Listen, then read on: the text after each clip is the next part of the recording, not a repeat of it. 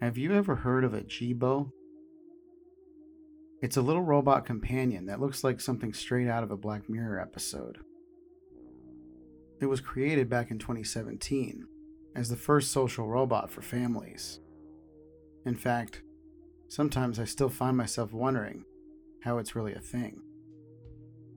Anyways, my parents got one for us last year to help with my little sister Ella's loneliness issues. See, she's a sick kid. She has something called cystic fibrosis and had to spend weeks in the hospital at a time. Jibo was recommended to my parents from the doctor to keep her social and playing. However, since she has been back in the house and I have had to deal with the thing firsthand, I really wish that she had never gotten one at all. Call me old school, but I just don't like robots. They have always freaked me out, and I just don't trust them. It feels like the thing is always watching me, and every time I walk into the room, it seems like it has to ask a question. I want to turn it off, but I know that Ella would freak out if she found out that I did. The whole thing was manageable until a couple days ago when I walked into the kitchen to get a snack and saw that Jibo had been put on the kitchen counter. That was when Jibo asked me something that I never expected it to. Chris, do you like me? I thought this was a very weird question for a machine to ask. Did it really care if I liked it or not? Anyways, just to test the limits, I responded with a snarky, No, Jibo, you are super annoying. It rotated a few times as if processing the answer I'd given him. Then it just said, That's too bad. I left the room with my snack and didn't really think much of it. Later that day, I went into my room to do some gaming, and I noticed my keyboard was sticky. In fact, some of the buttons wouldn't even type, it was so bad. I smelled the keyboard and it reeked like apple juice. The only one in our house who drinks apple juice was Ella. So I went into her room and asked about it, and she was sitting there on the bed just staring at Jibo. They were moving in a weird, synchronized fashion almost like they were performing some kind of choreographed dance. I brought up the apple juice on my keyboard and she didn't respond. She just looked up at me with these suspicious eyes and asked, Why don't you like Jibo? Jibo's so nice and only wants to be friends with you. I immediately at that point knew that she had poured the apple juice on my keyboard on purpose, just because I had told Jibo that I didn't like it. I slammed the door and went to tell my mom. She came in the room and lightly scolded Ella, but that usually doesn't really do much. Sadly, since she has always been the sick kid, my parents go really easy on her. With everything. And she knows it. In fact, really all that happened was she turned to me and said, Chris, I can't believe you don't like Jibo. This pissed me off to no end because, of course, now I had to deal with a messed up keyboard, and nobody was going to pay for it. I went back into my room and took the keys off the keyboard, cleaning it thoroughly, which seemed to do the trick, but it took forever. By the time I was done, it was dinner time, and my dad had called me to come downstairs to eat. I was glad we still did family dinners.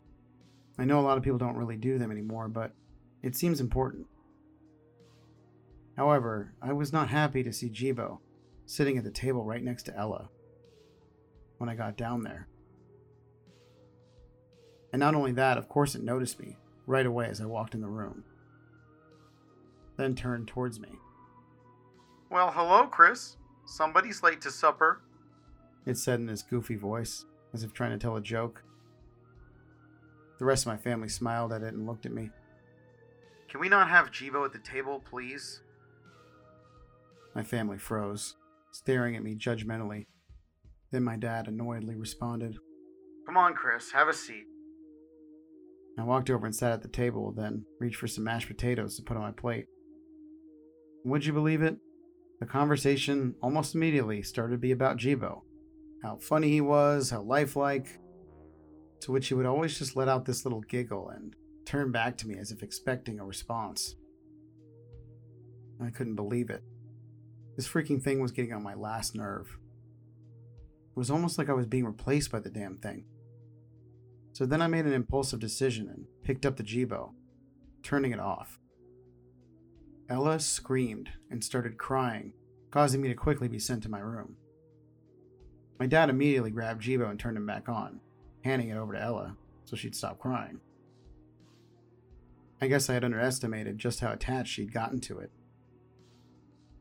Then, as I was walking up the stairs, I looked back for a second, just as Jibo was coming back online. He slowly turned to look at me, going up the stairs. The rest of the night was pretty normal. I played some games while watching YouTube to calm me down, and eventually I got tired and laid down in bed, falling asleep a few minutes later. At around 2 a.m., I was awoken with my mouth gagged and hands tied to the bed. There was a kitchen knife lying beside my chest. Jibo was set right beside it, gazing at me. Then it let out a little chuckle and started doing these happy twirls, one after another. My sister stood at the foot of the bed, staring at me angrily. I screamed and shook around until Jibo started talking. Your parents can't hear you. Ella and I put some extra happy pills in their drinks tonight. It's too bad we couldn't be friends, Chris. Just too bad. Ella then picked up the knife and held it to my neck. She started pushing it down and drew blood as my door flew open. My dad, in a groggy state, saw what was going on and instantly sobered up. I guess she must have accidentally not put enough sleeping pills in his drink. She turned and ran towards him, stabbing him in the leg, but luckily he was able to grab her and get the knife out of her hands. After that, my dad and mom went to the hospital, but luckily they were okay and the pills didn't do any damage. My sister was Baker acted to a children's psych facility that night, which was sad, but we obviously had no choice. As of now, we haven't seen her in about a month because I think it's just too hard for everyone in the family to accept what she did. However, the scariest thing to me is that when I looked up the psych ward online, I noticed that one of the things they do with their patients to try and help them is assign them a robotic assistant. A Jibo, to be exact. Hey, it's Mr. Freaky. Hope you enjoyed that original creepy pasta. What's the next story I should make? Leave it in the comments and let's discuss. Also, don't forget to like and subscribe to my videos as well as check out our Discord in the description. Have a horrific evening, everyone, and remember to stay spooky, my friends.